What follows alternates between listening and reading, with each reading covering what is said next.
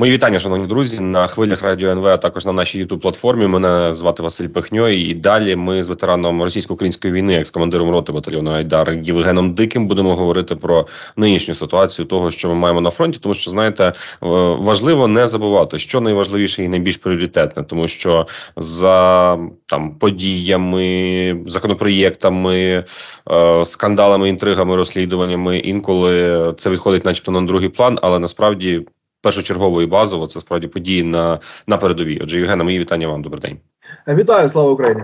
Героям слава. І ви знаєте, якщо говорити про події на передовій, от я скажу мене, що вразило. Вчора з'явилося відео від 72-ї механізованої бригади е, відомих захисників Вугледара. Вони оприлюднили відео, як вже вони працюють в районі Новомихайлівки. Це так трішечки північніше від Вугледара, поближче до Мар'їнки. Це один із таких гарячих е, напрямків нашої е, оборони як росіяни йдуть просто по відкритому полю величезною колоною техніки. В ході цього штурму 72-га бригада знищує 11 одиниць бронетехніки, три танки, 7 МТЛБ і одне БМП.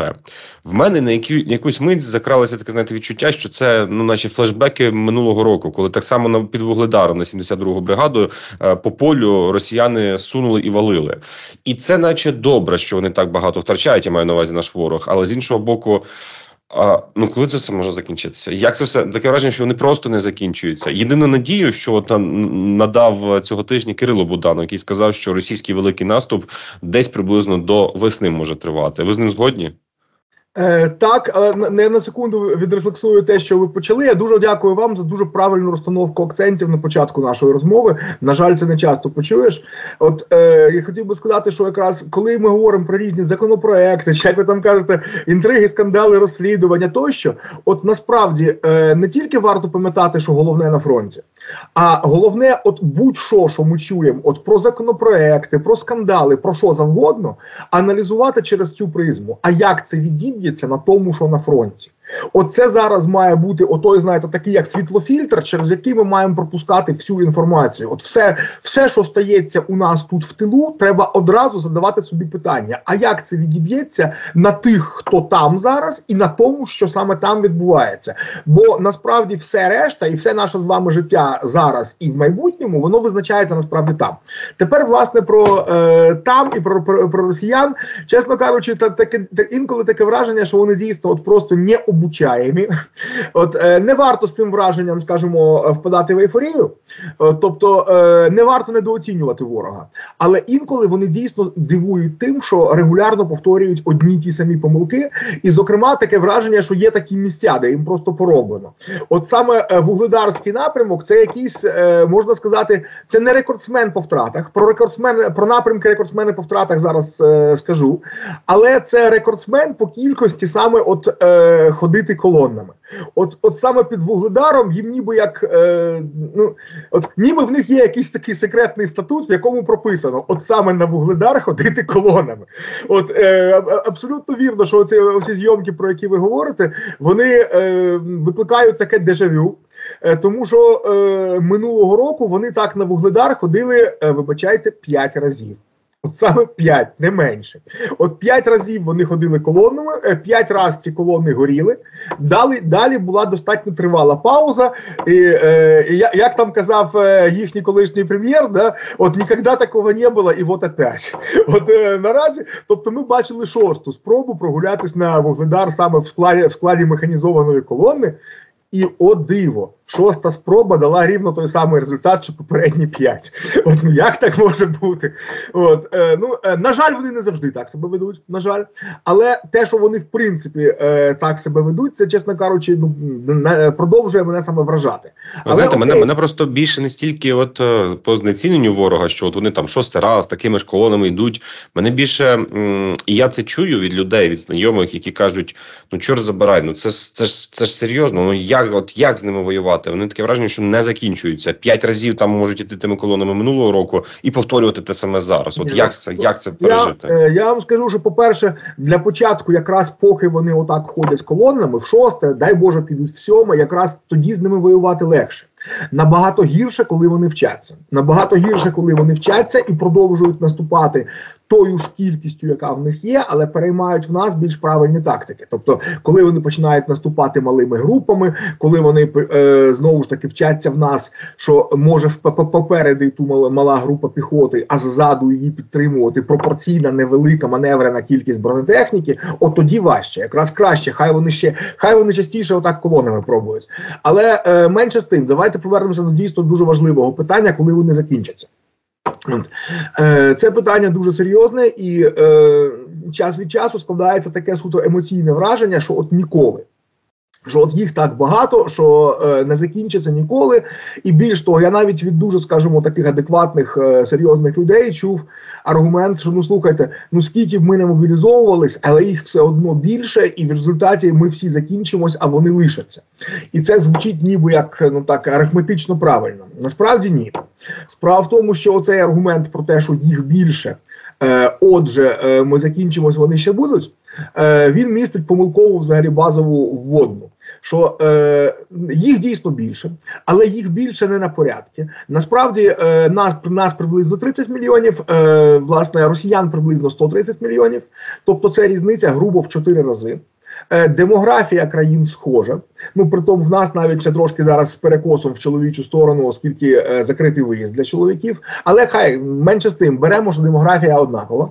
Таким чином, їхній мобілізаційний е, резерв е, в 4 рази більший за наш. Це багато, так? Але е, а далі, власне, що не так в цій конструкції, що ми закінчимося, вони будуть. А не так в цій конструкції це фактично неявне припущення, але які в цій конструкції присутні, про однакові втрати. А от втрати дуже неоднакові. От якби, не дай Господь, за кожного за кожного вбитого орка, орка лягав один наш захисник, тоді дійсно ця арифметика була б такою дійсно страшною і для нас абсолютно, скажімо, неперспективною.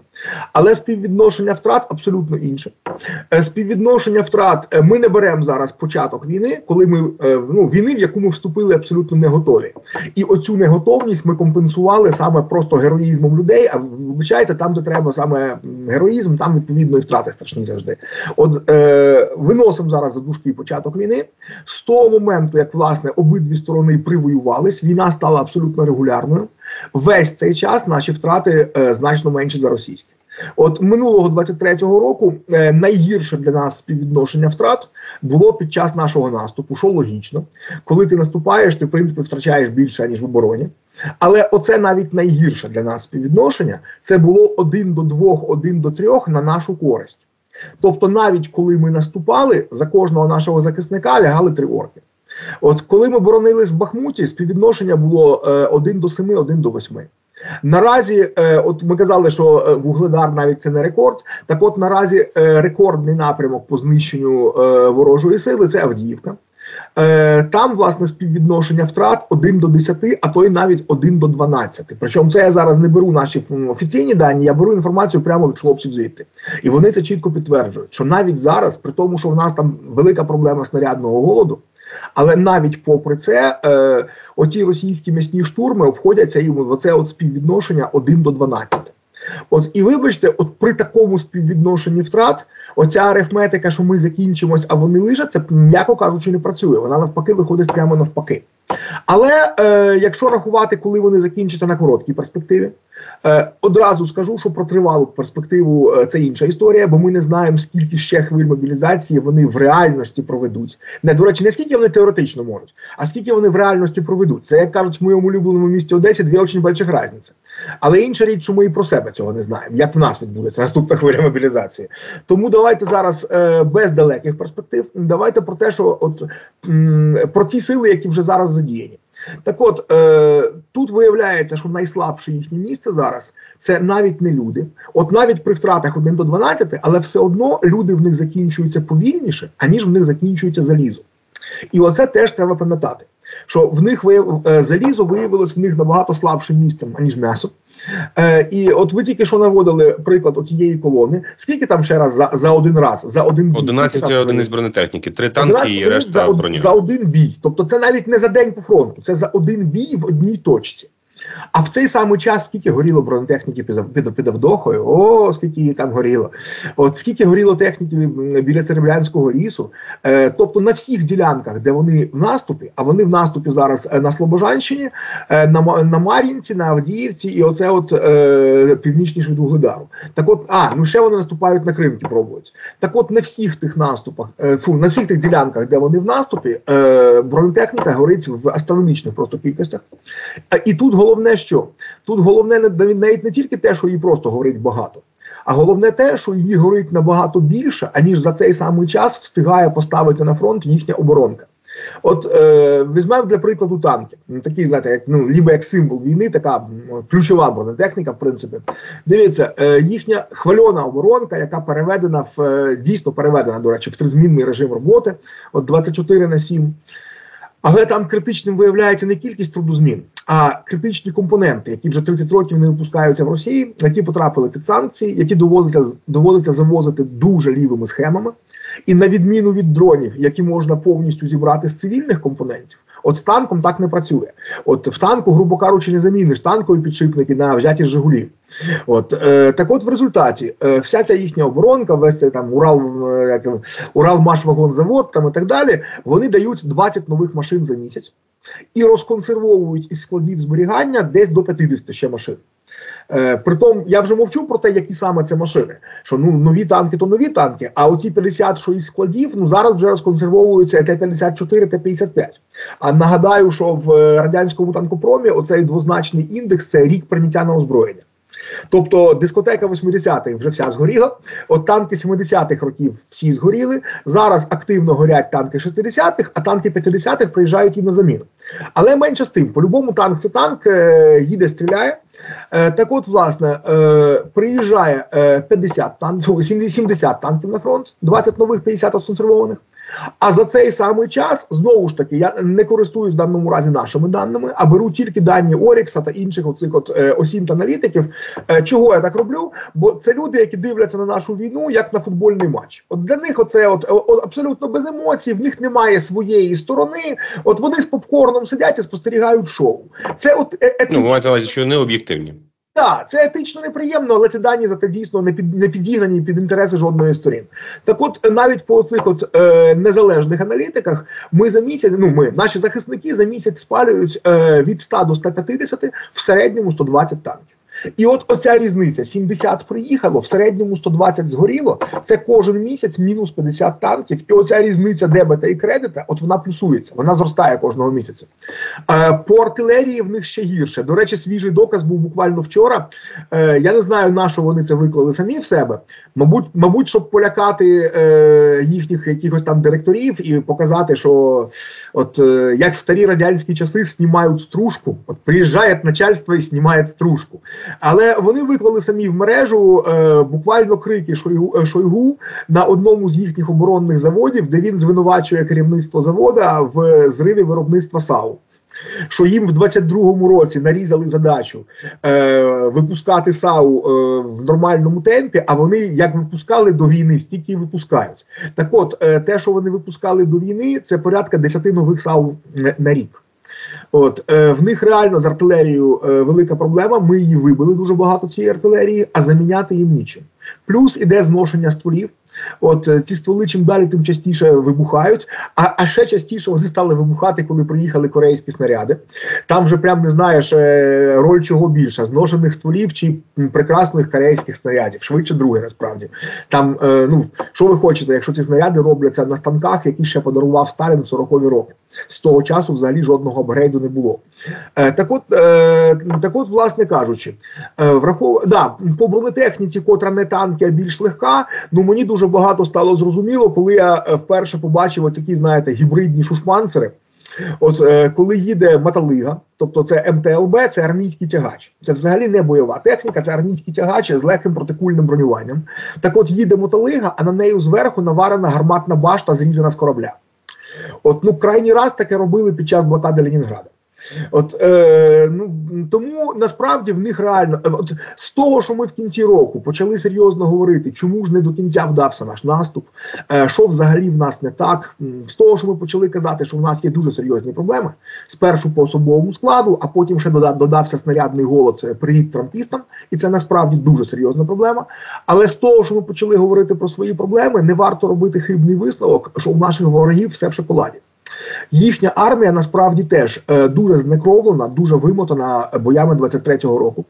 От вони дуже пишаються тим, що вони так і бути за рік боїв.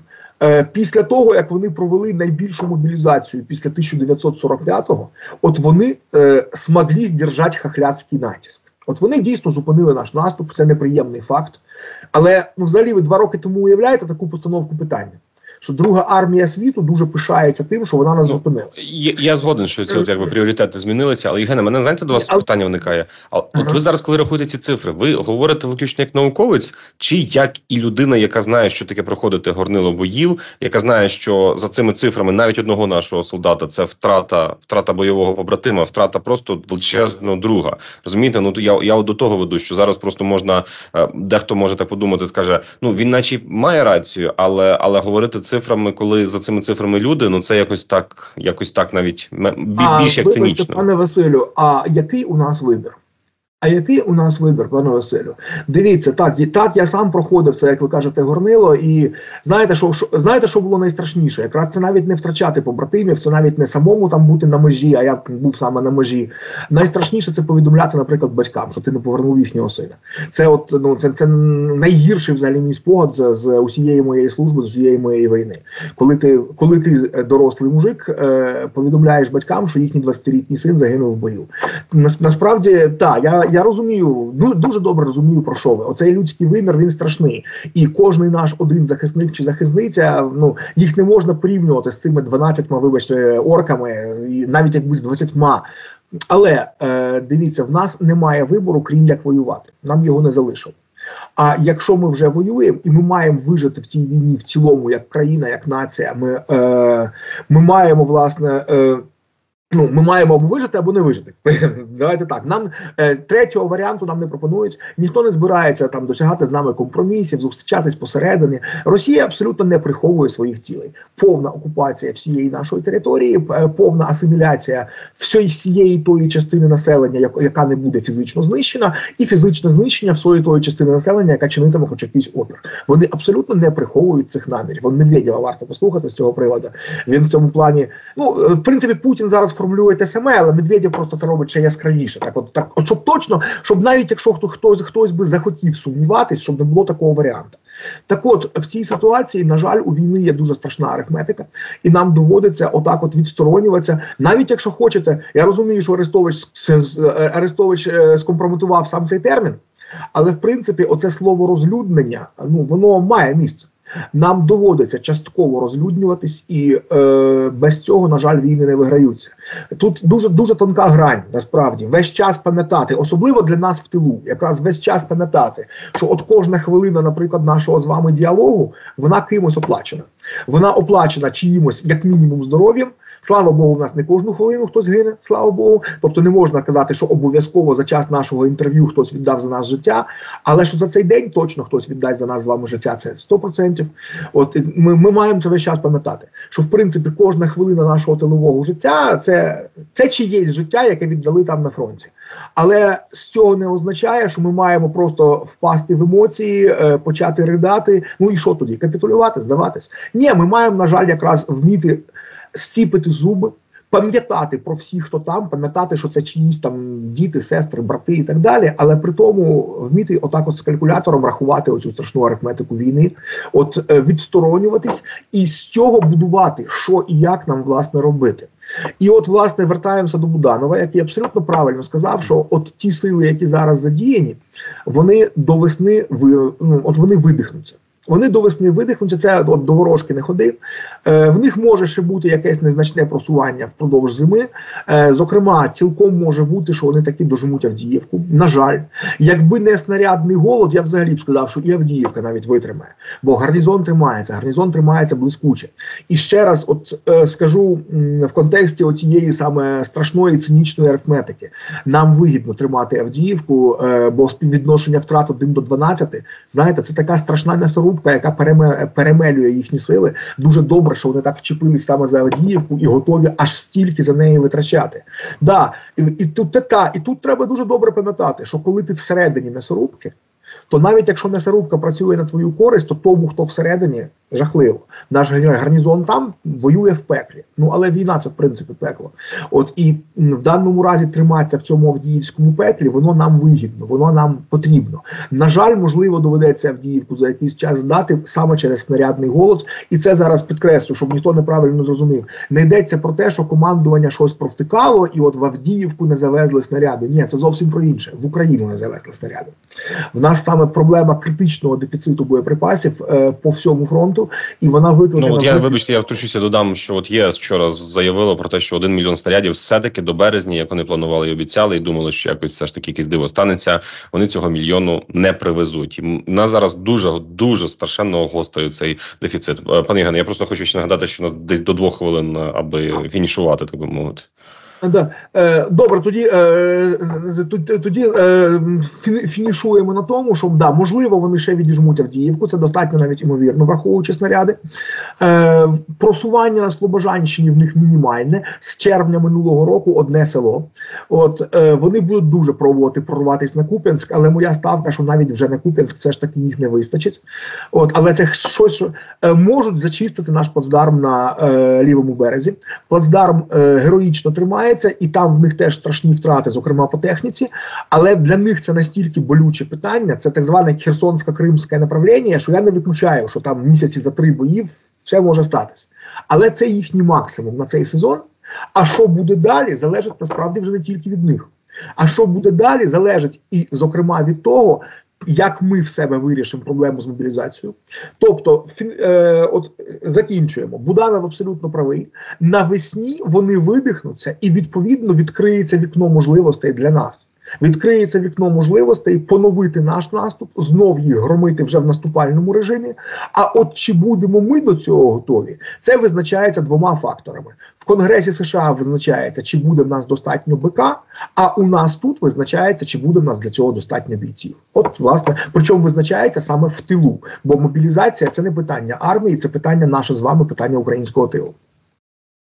Ну, тому поставимо крапку. До речі, ще один штрих. Ем, коли ви кажете про лівобережжя Херсонщини, от ми з вами спілкуємося. Це 1 лютого, підбиваючи підсумки січня, підрозділ птахів Мадяра, відомого командира ударних безпілотників у складі корпусу морської піхоти, які працюють по лівобережжю. От е, вони прозвітували 215 одиниць бронетехніки, і не лише одиниць військової техніки противника. Там і наприклад, автомобільна, в тому числі було уражено. З них 91 одиниця знищена, і це всього навсього в одних кринках на лівобережжі Херсонщини на одним підрозділом на одному напрямку.